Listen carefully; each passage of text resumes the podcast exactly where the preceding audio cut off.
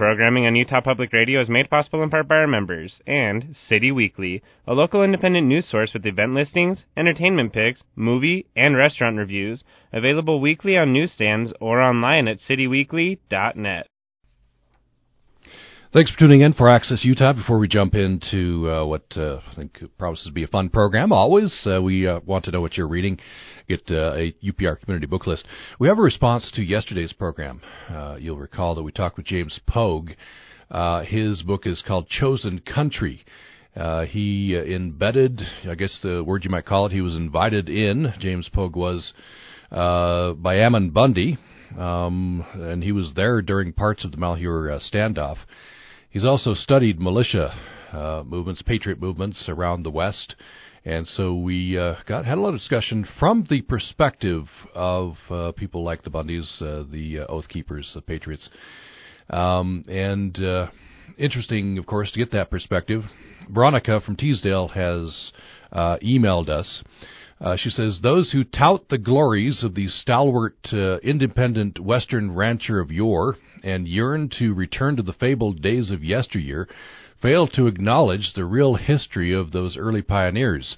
The reality is that the available forage in the West, uh, in the arid West, was clear cut in the first 15 years of importing European hooved livestock into the arid American West in the late 1700s, and it has never returned. Take a look at photos of uh, Cliven's, I think, meaning Cliven Bundy's pitiful beasts online.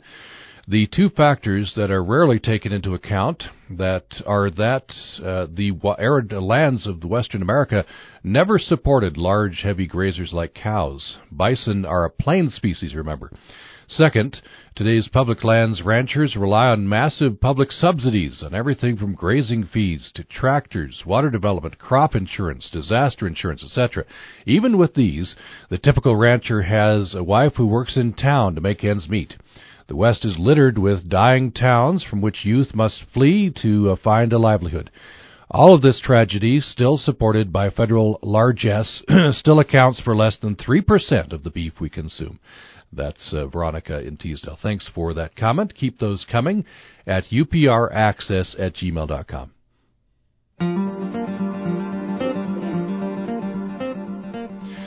Welcome to Access Utah. As we head towards summer, we want to know what you're reading. What's on your nightstand or device right now? Is there a book that has had a big impact on you? Which books are you looking forward to reading? Perhaps you'd like to tell us a personal story connected to a favorite book. We'd love to hear about books in the adult, young adult, and children's categories. One suggestion or many are welcome. We're going to compile a UPR community book list. You can call us right now to 800 826 1495. Love to hear from you. 800 826 1495. Uh, or you can email us to upraccess at gmail.com. upraccess at gmail.com. We're going to get reading suggestions from Catherine Weller, Weller Bookworks, uh, here shortly. Ann Holman, a little late in the program from King's English Bookshop, will join us. And Shauna Meyer from Central Book Exchange at Sugar House will join us as well. And UPR friend and avid reader Elaine Thatcher is with us in studio as Hi, always. Tom. Thanks nice for thanks for coming in. Let's jump right in, Elaine. What's top of your uh, reading list here?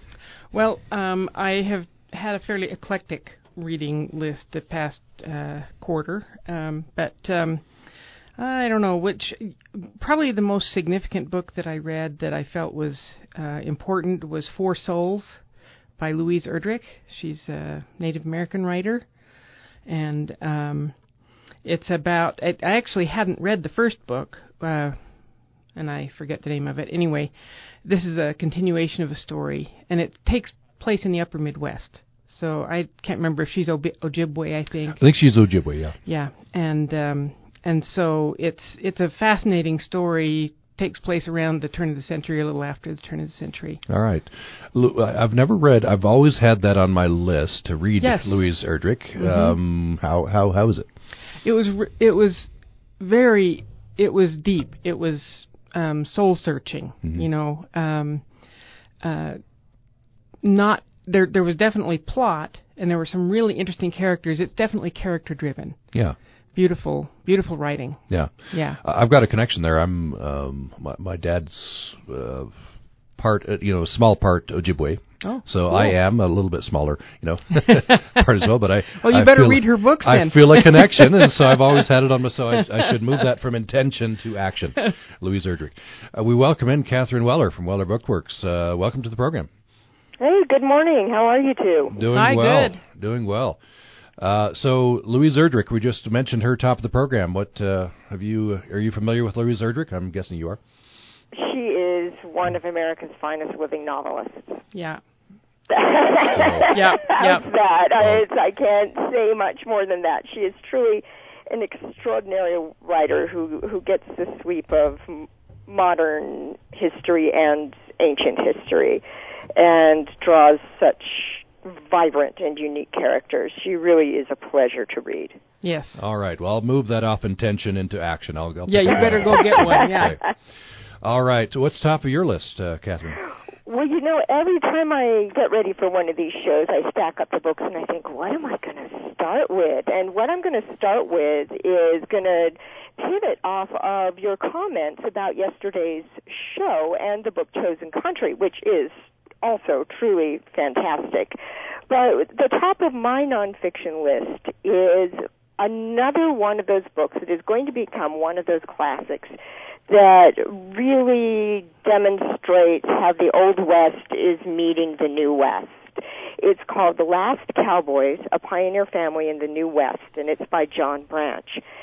This is set in Utah by and large, and it is about a Utah family. The family of Bill and Evelyn Wright, who live down in southern Utah. They are ranchers who have been ranchers for a couple generations, and now they're parents to 13 children and grandparents to many, many more.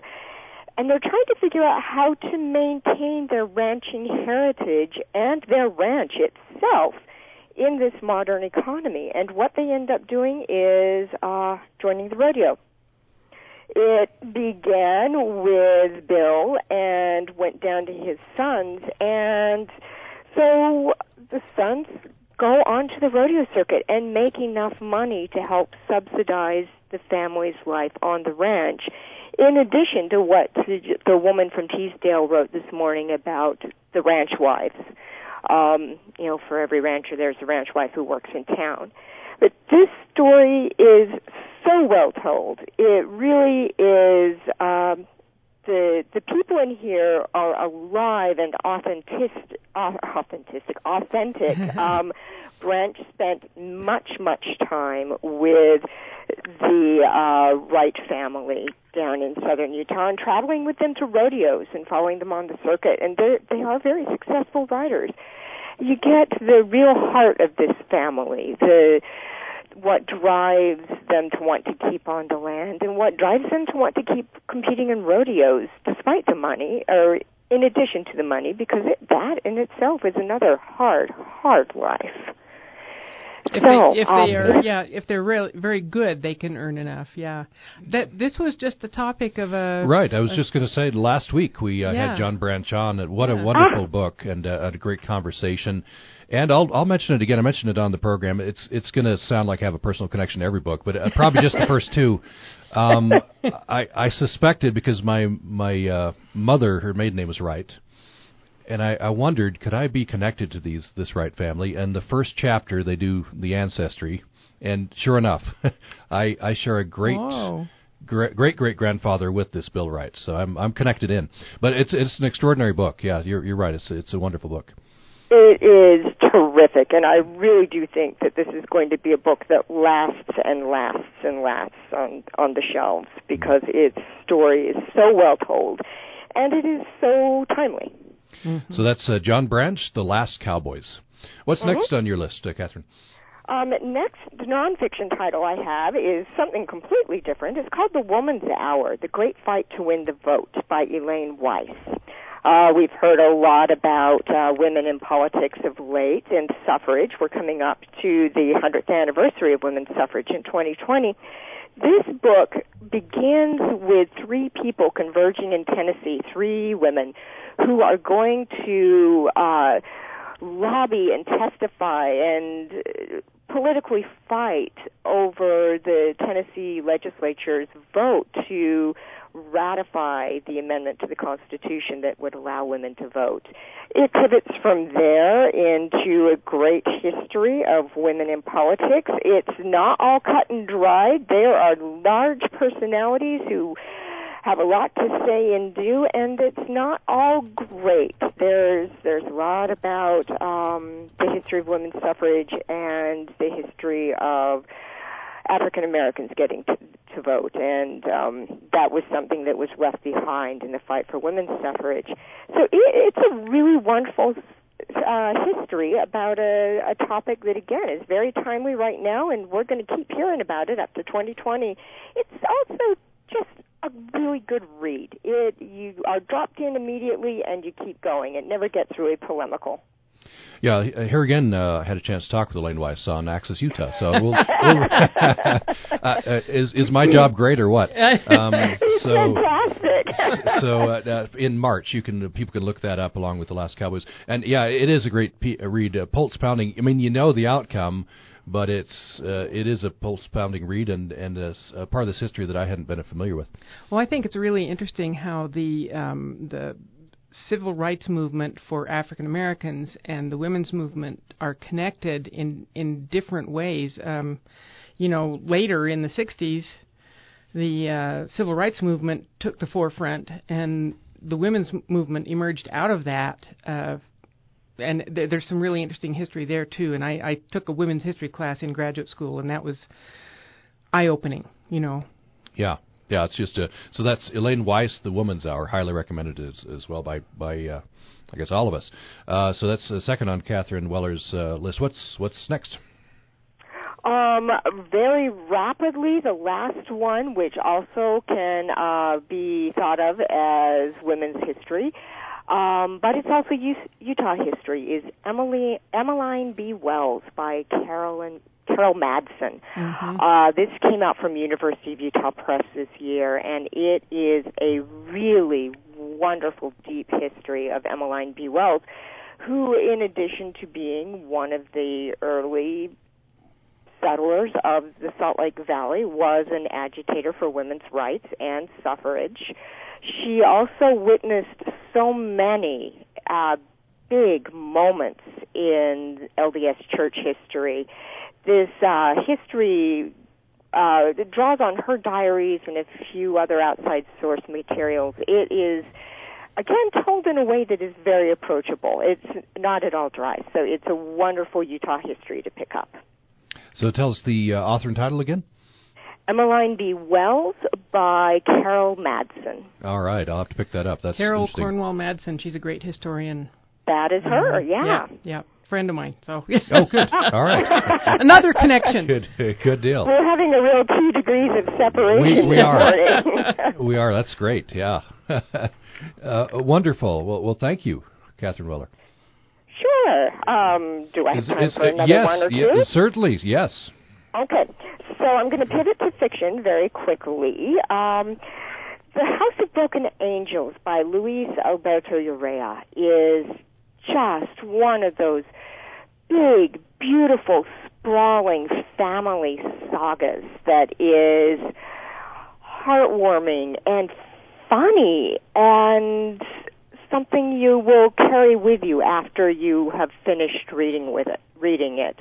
It's the story of Big Angel de la Cruz, who is the patriarch of this ginormous Mexican American family in California. Their roots are so deep in there that they lived in Southern California before it was a state.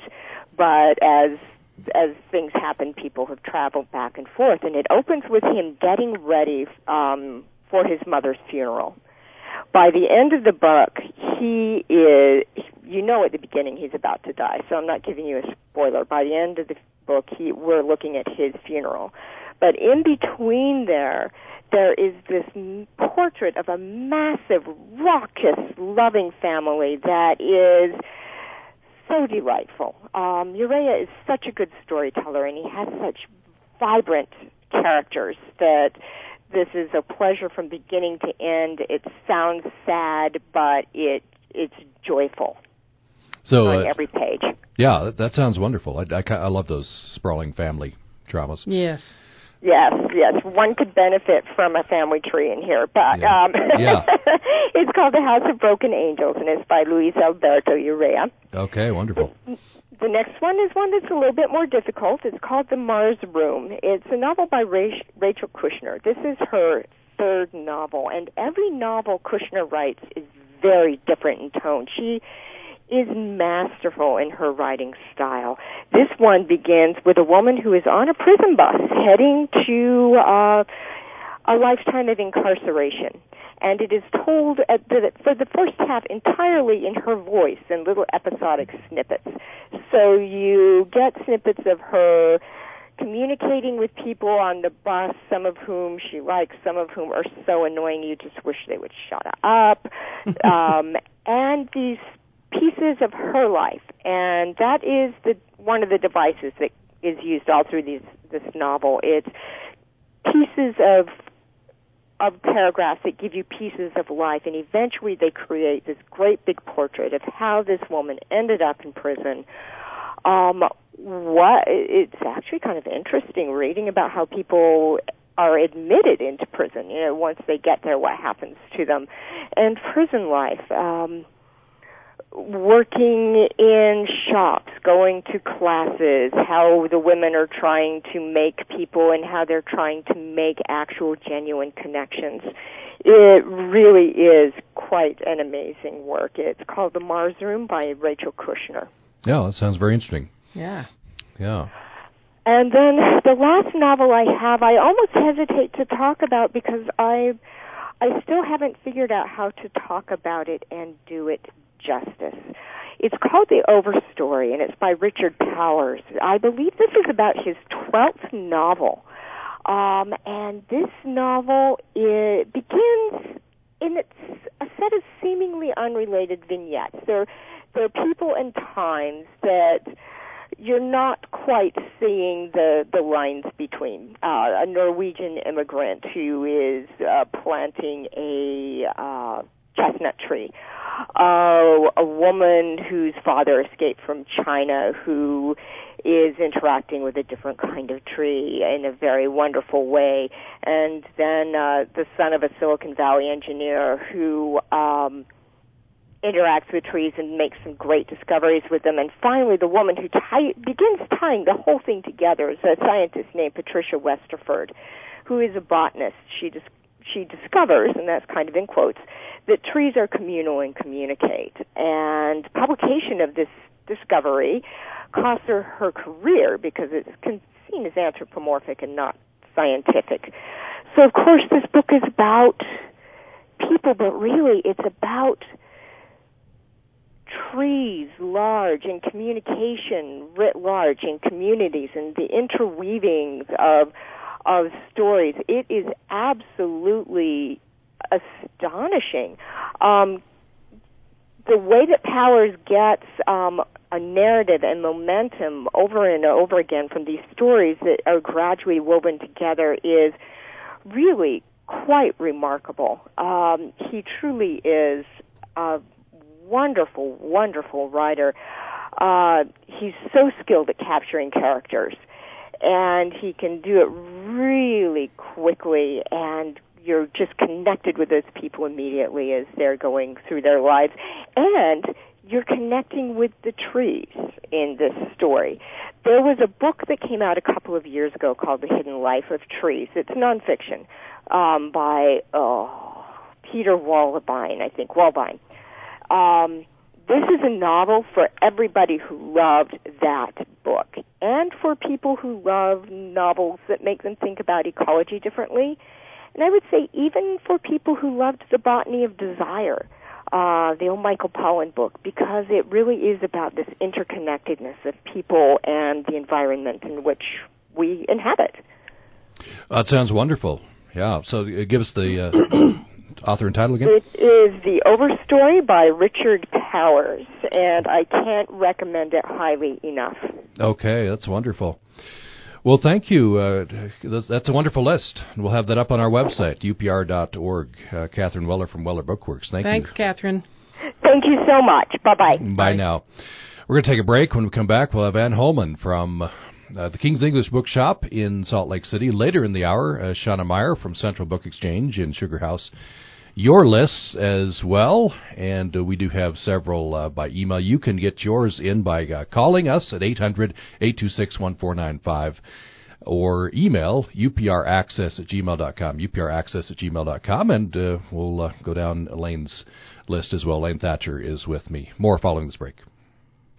I'm Robin Young. The Justice Department accepts President Trump's demand for an expanded investigation into possible FBI surveillance of the Trump campaign. The South Korean president visits Washington. Secretary of State Mike Pompeo lays out tough new sanctions against Iran. Our midweek political strategist roundtable convenes next time, here and now. Join us this morning at 11 on Utah Public Radio.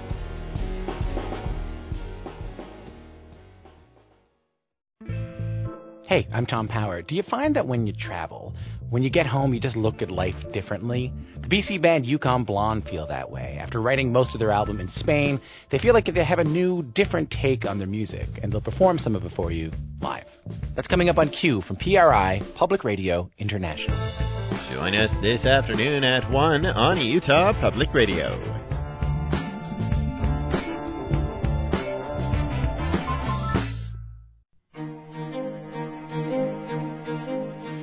Thanks for listening to Access Utah. I'm Tom Williams. In studio with me is Elaine Thatcher and uh, we're hearing what she's reading. We're uh, getting your reading suggestions, and we're compiling a UPR community book list. We'll have that up later today at upr.org. You can email us with your list to upraccess at gmail.com, upraccess at gmail.com. You can call us at 800 826 1495. Before we go to Ann Holman, I want to get into at least a part of uh, this first email that we've received. This is from Peg. Uh, she says, Warm weather is outdoor binge reading time for me. I can't wait to get outside after work and all day on weekends. May is the sweetest month of all. And she says, Just binged. Louise Shaffer's Three Miss Margarets, Small Town Georgia Familial Relations Across Generations. It's Louise Shaffer's Three Miss Margarets. Stephen L. Carter's Palace Council, Political Intrigue from 1950s Harlem to the Watergate era and Deborah Dean's Confessions of a Falling Woman short story collection. Also wrote Madonnas of Leningrad, loved Dan in the gray flannel rat suit. So those two books, Stephen L. Carter's Pal- Palace Council and Deborah Dean's Confessions of a Falling Woman. Uh, Peg says, currently binging Anthony Doerr's All the Light We Cannot See. Wonderful writing. Can see why it won the Pulitzer Prize. Jacket cover says he lives in Boise possible Access Utah guest, says Peg. Well, we uh, we've had him on uh, for the, for that book, um, so I'll try to I'll try to find that in the archives. That'd be a nice one to put on as a repeat broadcast. Uh, yeah. well, he's a wonderful writer, wonderful conversationalist as well. And Peg says, on deck, pile on the porch. Stephen L. Carter's uh, back channel. More political intrigue, this one in the backdrop of the Cuban Missile Crisis. Why We Sleep. Neuroscientist uh, Matthew Walker shares new research and thinking. George Saunders, Lincoln in the Bardo, and Marmee and Louisa, the untold mm. story of Louisa May uh, Alcott and her uh, mother by Eve LaPlante. Um, uh, bought it because the cover illustration is of a painting that hung above our sofa in my childhood home. Couldn't resist. that's that's a nice uh, picture, and uh, we will get the rest of uh, that email in after we talk with Ann Holman. Ann Holman from the King's English uh, Bookshop. Thanks for joining us. Hi, Tom. Hi, Ling. Hello. Hi. What's uh, top of your list? Well, I have to agree with Catherine that The Overstory is one of the books that's on the top of my list for sure. Beautiful, beautiful writing. Uh, she did a great job describing it, so I won't spend too much time on it, but it's a big, big, beautiful book, and it gave me a new appreciation for trees and what they do for us, slowly but surely. Hmm. So that's a... The one I want to talk about, first of all, is uh, called Warlight. It's by Michael Ondaatje brand new from the writer of The English Patient and The Cat's Table. And if you love The English Patient, you're going to just love Warlight. It is quiet and beautiful. His writing is, I feel like semi-autobiographical all the time because the things that he comes up with, it seems like they can't, they can't just spring from his imagination. They have to be based in something. This story is about two young, um, a brother and a sister, and at the very beginning of the book, their parents kind of abandon them, and they don't know why. And that's what sets the book in motion, particularly for the young boy. He spends the rest of his life trying to figure out where did they go and who was his mother and who was his father. it's post World War II, and we find out later that his mother was a spy, and she left because she was trying to protect the kids. And I'm not giving too much away, but the people that are left in charge of these young people are funny and strange and mysterious, and you don't really know who they are and where they came from, but they have wild adventures all over London. And and then the second half of the book is as the young boy's grown up, he's trying to decipher what happened. Beautiful, beautiful writing. I'm sure you guys love The English Patient, and you know exactly what I'm talking about. Yeah. But it's Warlight by Michael Ondaatje, and it just came out. No, that's that's wonderful. Um, what's the next on the list? Well, I, I also want to talk about American by Day. So Derek Miller is an expat. He lives in Norway. And his first book was several years ago called Norwegian by Night. I probably talked about it. Funny, really crafty mystery about a Jewish watchmaker who's been relocated to Oslo and doesn't know what he's doing. Great mystery. Pick it up. This American by Day picks up where that book left off, but it takes the Oslo chief of police. Her name is Sigrid and she's gone to visit her father and her father says well i hate to tell you this but your brother has disappeared in america and i bought you a plane ticket. You have to leave tomorrow to go figure out where he is. And so that's what sets the book in motion. Hmm. she lands in upstate new york. She's never been to america and she's quite puzzled by some of the things that we do. And she's trying to find her brother. The sheriff that she meets is a character unto himself. And it's about trying to find her brother, but also trying to understand American culture. And a great mystery, you can't see, you know, a great mystery to me is when you can't predict the ending. Mm-hmm. Um, Yeah. and that's how America by Day is, and that just came out. I so hope he keeps writing about these characters because they are wonderful. So that's Derek Miller. He is an American, but he lives in Norway now. He married a, a Norwegian woman. I think that's why he's there. Uh, and and the so ti- my my favorite. Yeah. I'm sorry. uh, what's the title my again? Favorite, it's American by Day. American to Our Day. Okay. by Great. Derek Miller. So here's the one that we're really excited about. Ann Cannon has uh, written a new book. Ann, as you know, is hmm. the columnist at the Salt Lake Tribune. She's done mm-hmm. many things in her life, but that's one of the mm-hmm. things she's currently doing. Children's book author, writer, mom, and also daughter of LaVell Edwards. That's right. She has, I know. Hmm. So she has a, she's collected her Salt Lake, some of her Salt Lake Tribune columns in a new book called I'll Tell You What. And the reason it's called that is because that's what her dad used to say all the time. I'll tell you what. well, I'll tell you what. And so it's funny. I mean, it's Ann Cannon at her best. And it's a collection of columns, um, kind of based on themes, you know, family, animals, holidays. But at the end of the day, it's a loving, loving tribute to her dad. Hmm. And funny pictures and funny stories. It's fifteen ninety five paperback. We're going to have events all over the place. I'm sure you'll be able to buy it everywhere. But it's just going to be the perfect gift for Father's Day, the perfect gift for anybody who loves Ann and and loves to laugh. We're Oh, very very excited about it. Yeah. Yeah, she's she's a very funny writer and you know pointed Yeah. as well. Yes. Wonderful. Yes. She is funny. so uh, another, I know we're really excited about it. Uh, another really funny writer is Jeff Metcalf. He is a professor at the University of Utah. He's written a couple of books. His newest is called Backcast: Fly Fishing and Other Such Matters. It's from the University of Utah, and it's a collection of essays about fly fishing, but also he has really battled um, cancer for for many years actually, and has a, an interesting take on that. The first essay, in fact, is a um, he he has been invi- he believes he's been invited to speak to a group of men who are cancer survivors, and they're going to meet in this faraway place. They're going to talk about cancer, and they're also going to fly fish. And he thinks he's going to be a fly fishing guide, and he gets there. And the roster says, "Well, no, you're actually um, one of the participants." And he says, "Oh no, I'm one of the guides." And they say, "No, no, you're one of the participants." and it's the story of, of of what he uncovers and the men that he meets and the things that they share, and it just goes on from there. Mm-hmm. Really heartfelt, hard, but also so funny and so dear. Yeah, so he's that's Backcast. he's a wonderful writer. I, I've interviewed him on his previous book, Requiem for the Living. Um, Yeah. Okay. So you're going to love this. Yeah, there's- I'll, I'll love this book. And by the way, to just give you a flavor, he, he wrote a play about his adventures in prostate cancer. It's called A Slight He Discomfort, did. and that that'll give you the flavor. He's, he's he takes things on with humor. That's right. right. That's right. Oh, Tom, you'll have to have him on for back half. Yeah, yeah. We'll we'll, we'll have to get, bring him on.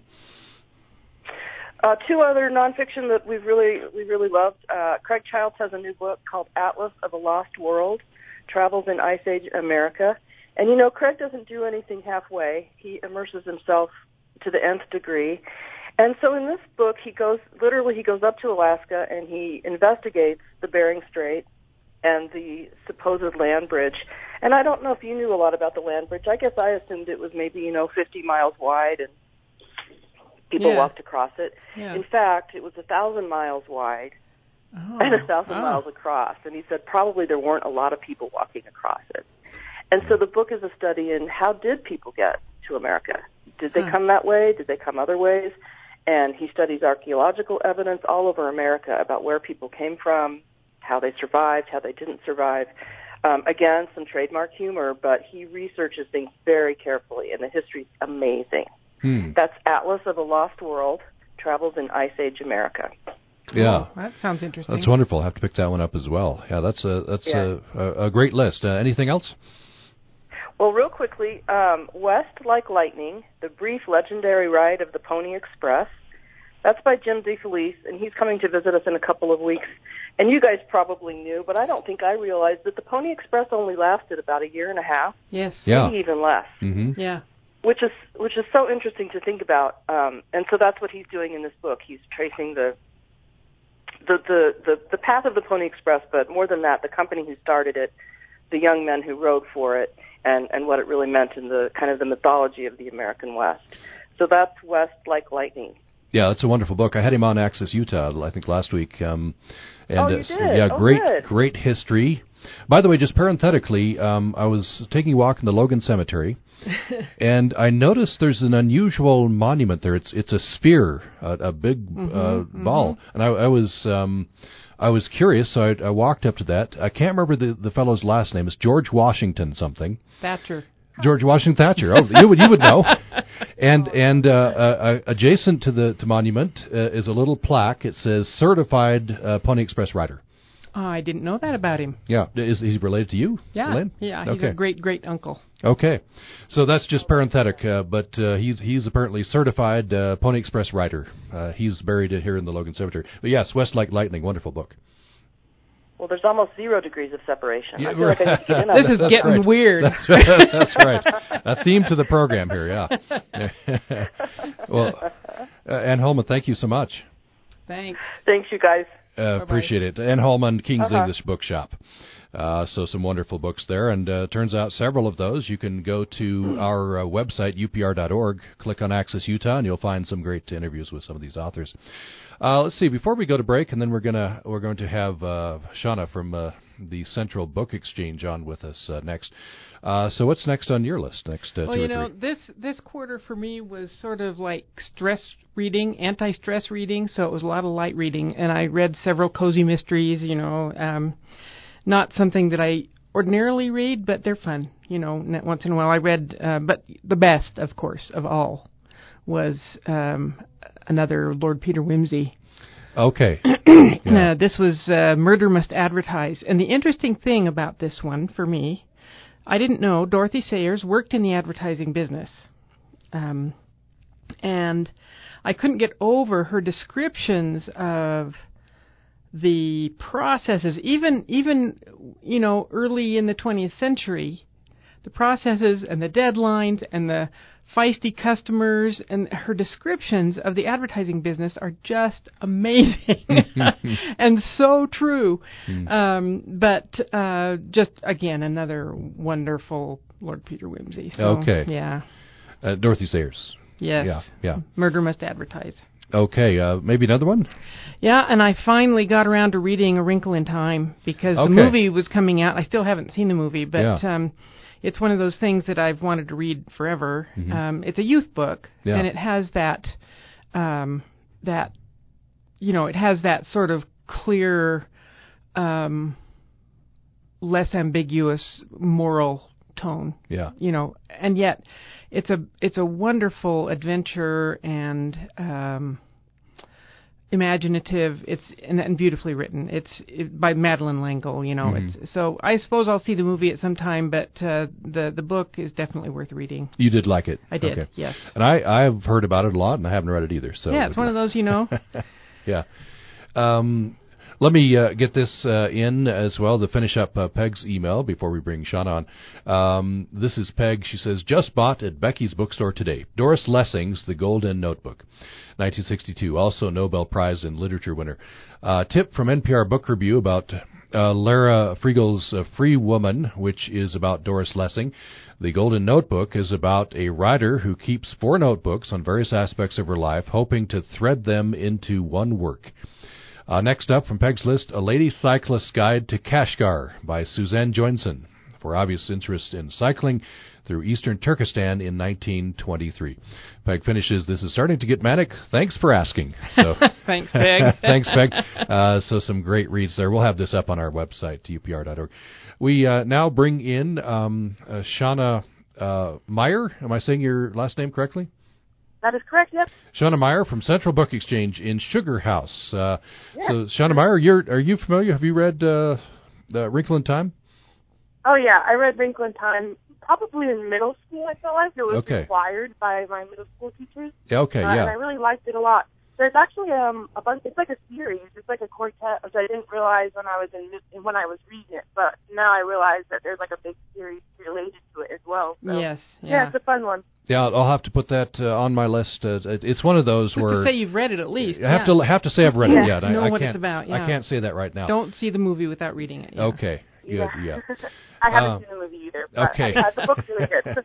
okay. What's first on your list, Shauna?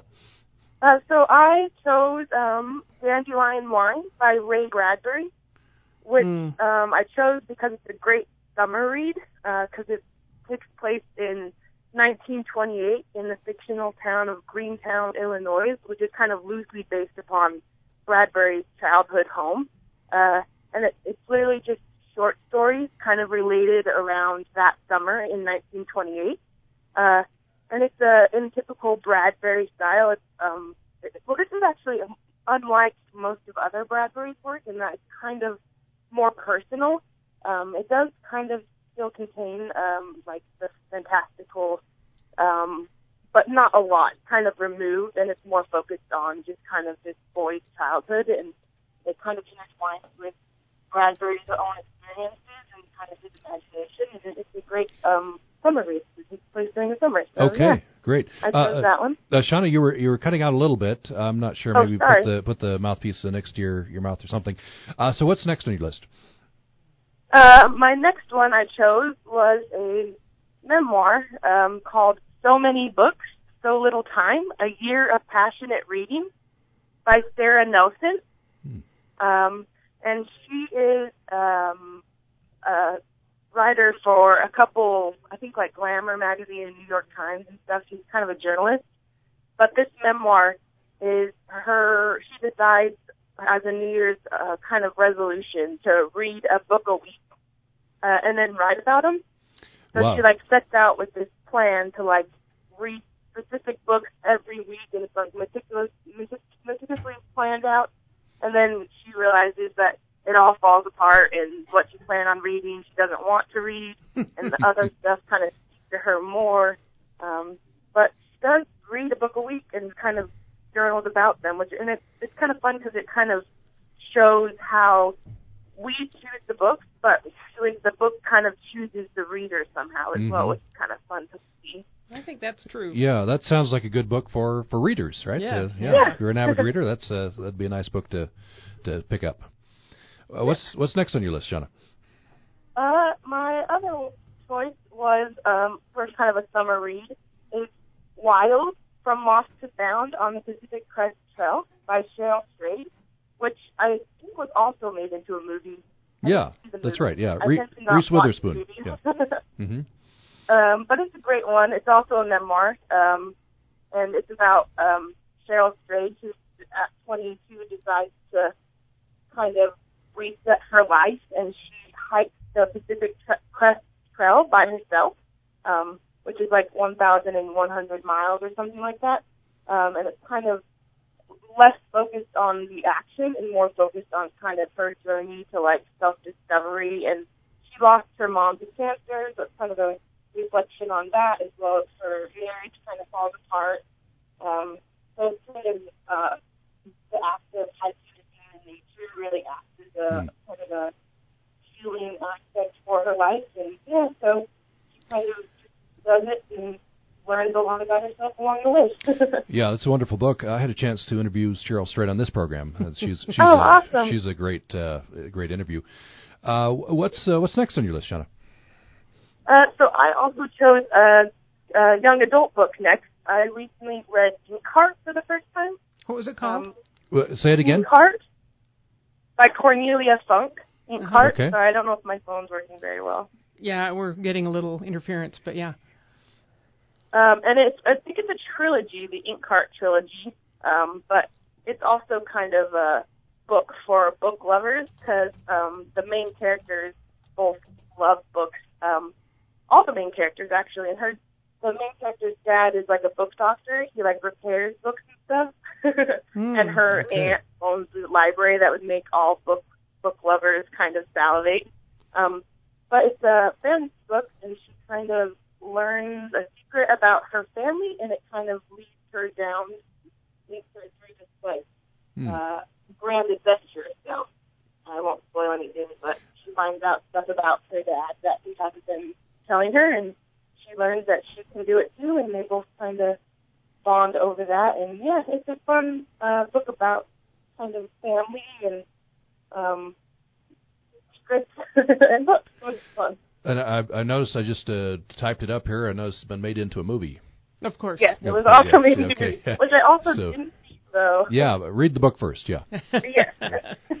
and do you have uh, anything else on your list, Shauna?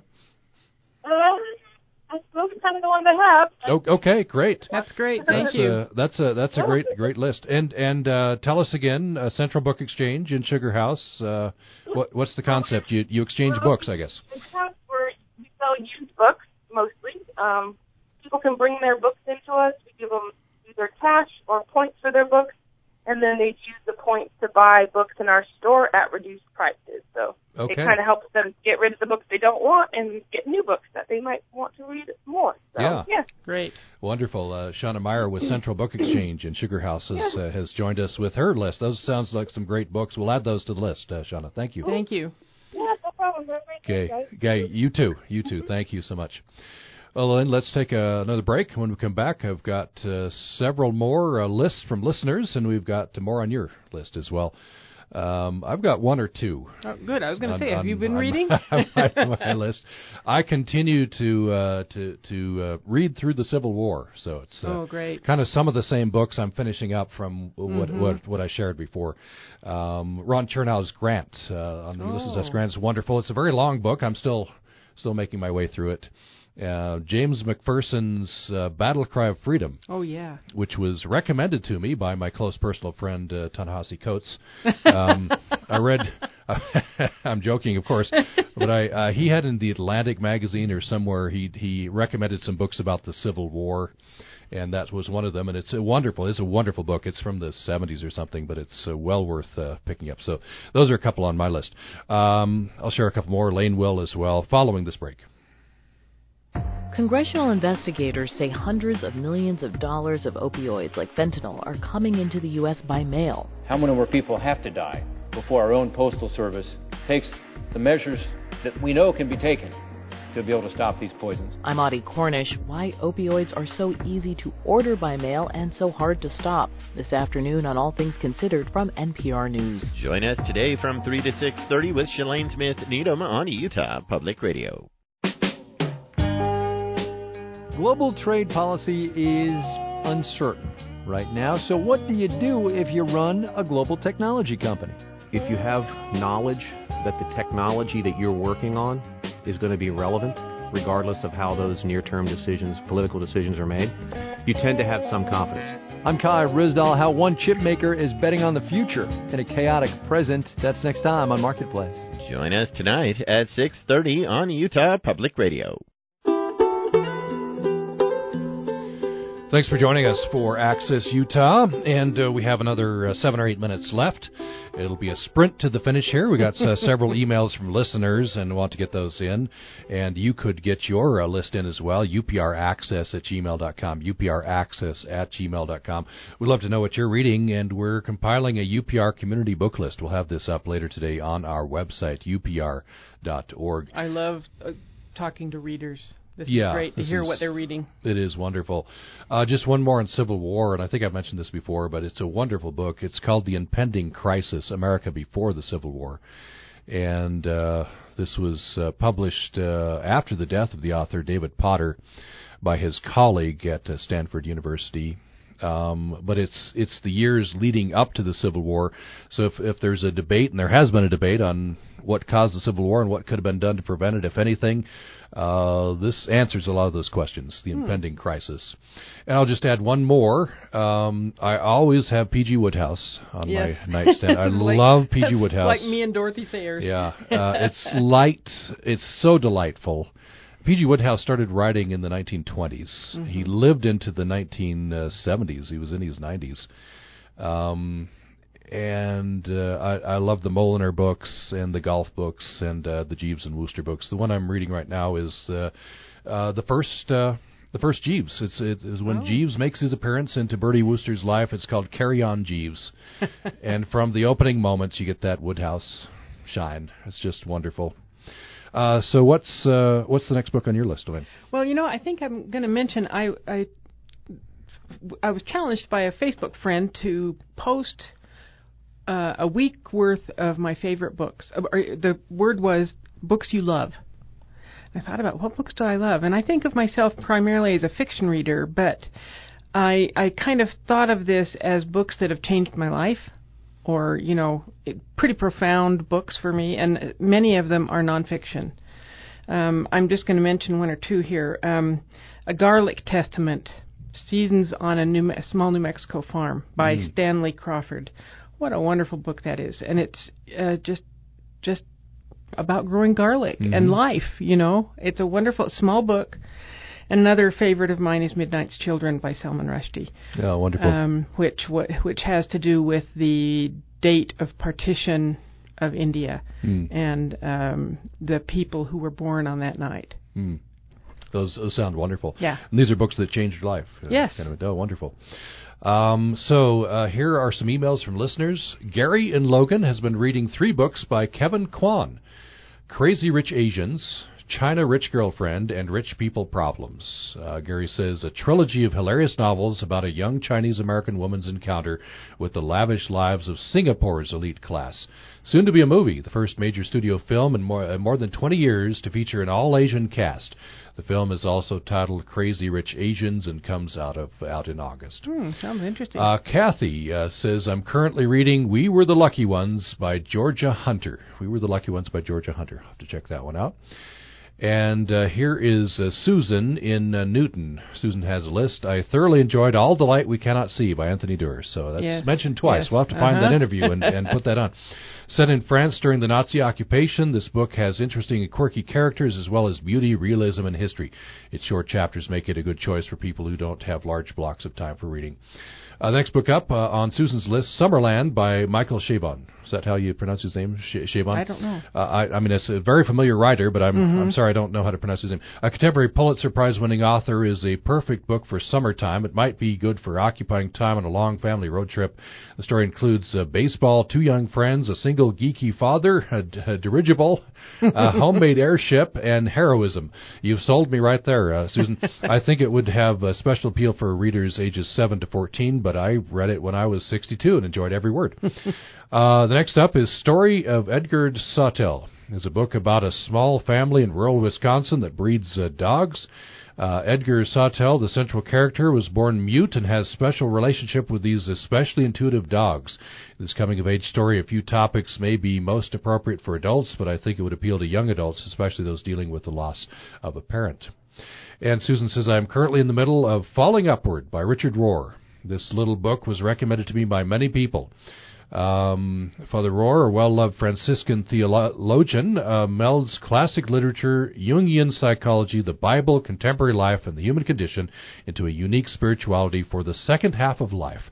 Everyone won't agree with Rohr's liberal theology, but the book draws on a wide range of thinkers and traditions, is a full of hope and insight and unique vision, uh, the way the human failure can lead to a deep and fulfilling spiritual life. That's Susan in uh, Newton, Utah.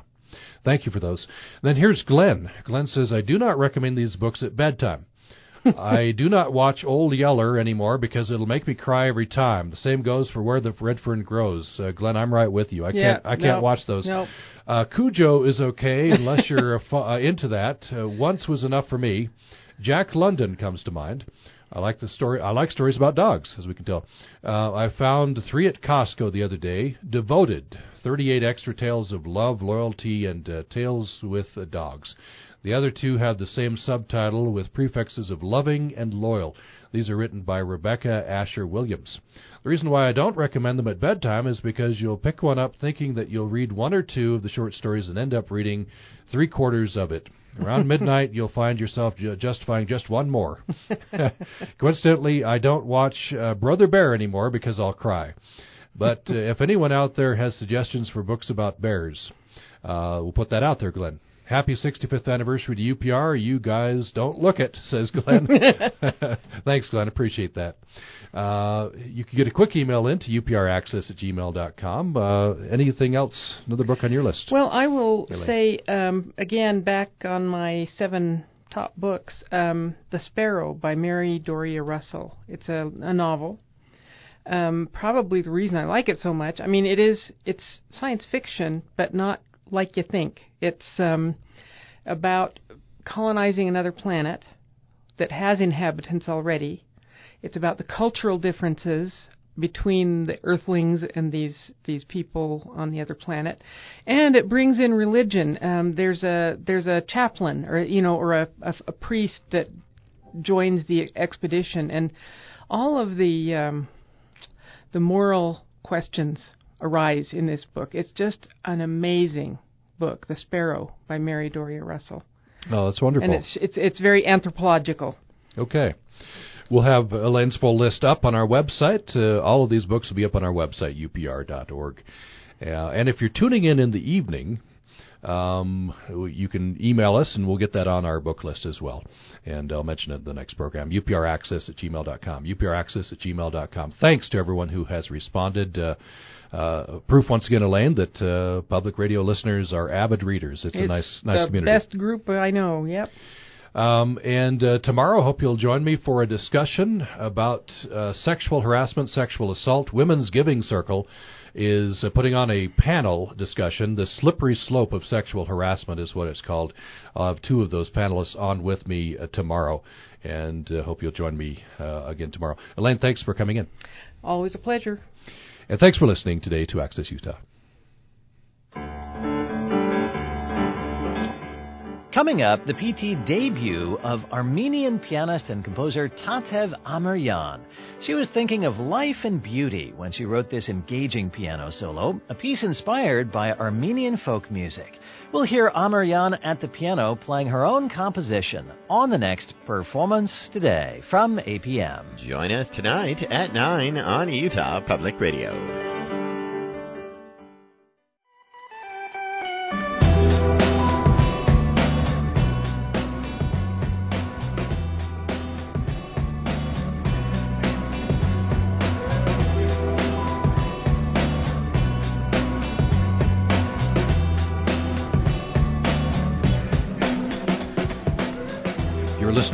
Utah Public Radio, a statewide service of Utah State University and the College of Humanities and Social Sciences. KUSR Logan, KUSK Vernal, KUSL Richfield, KUST Moab, KCEU Price, KUSUFM Logan, also heard at upr.org.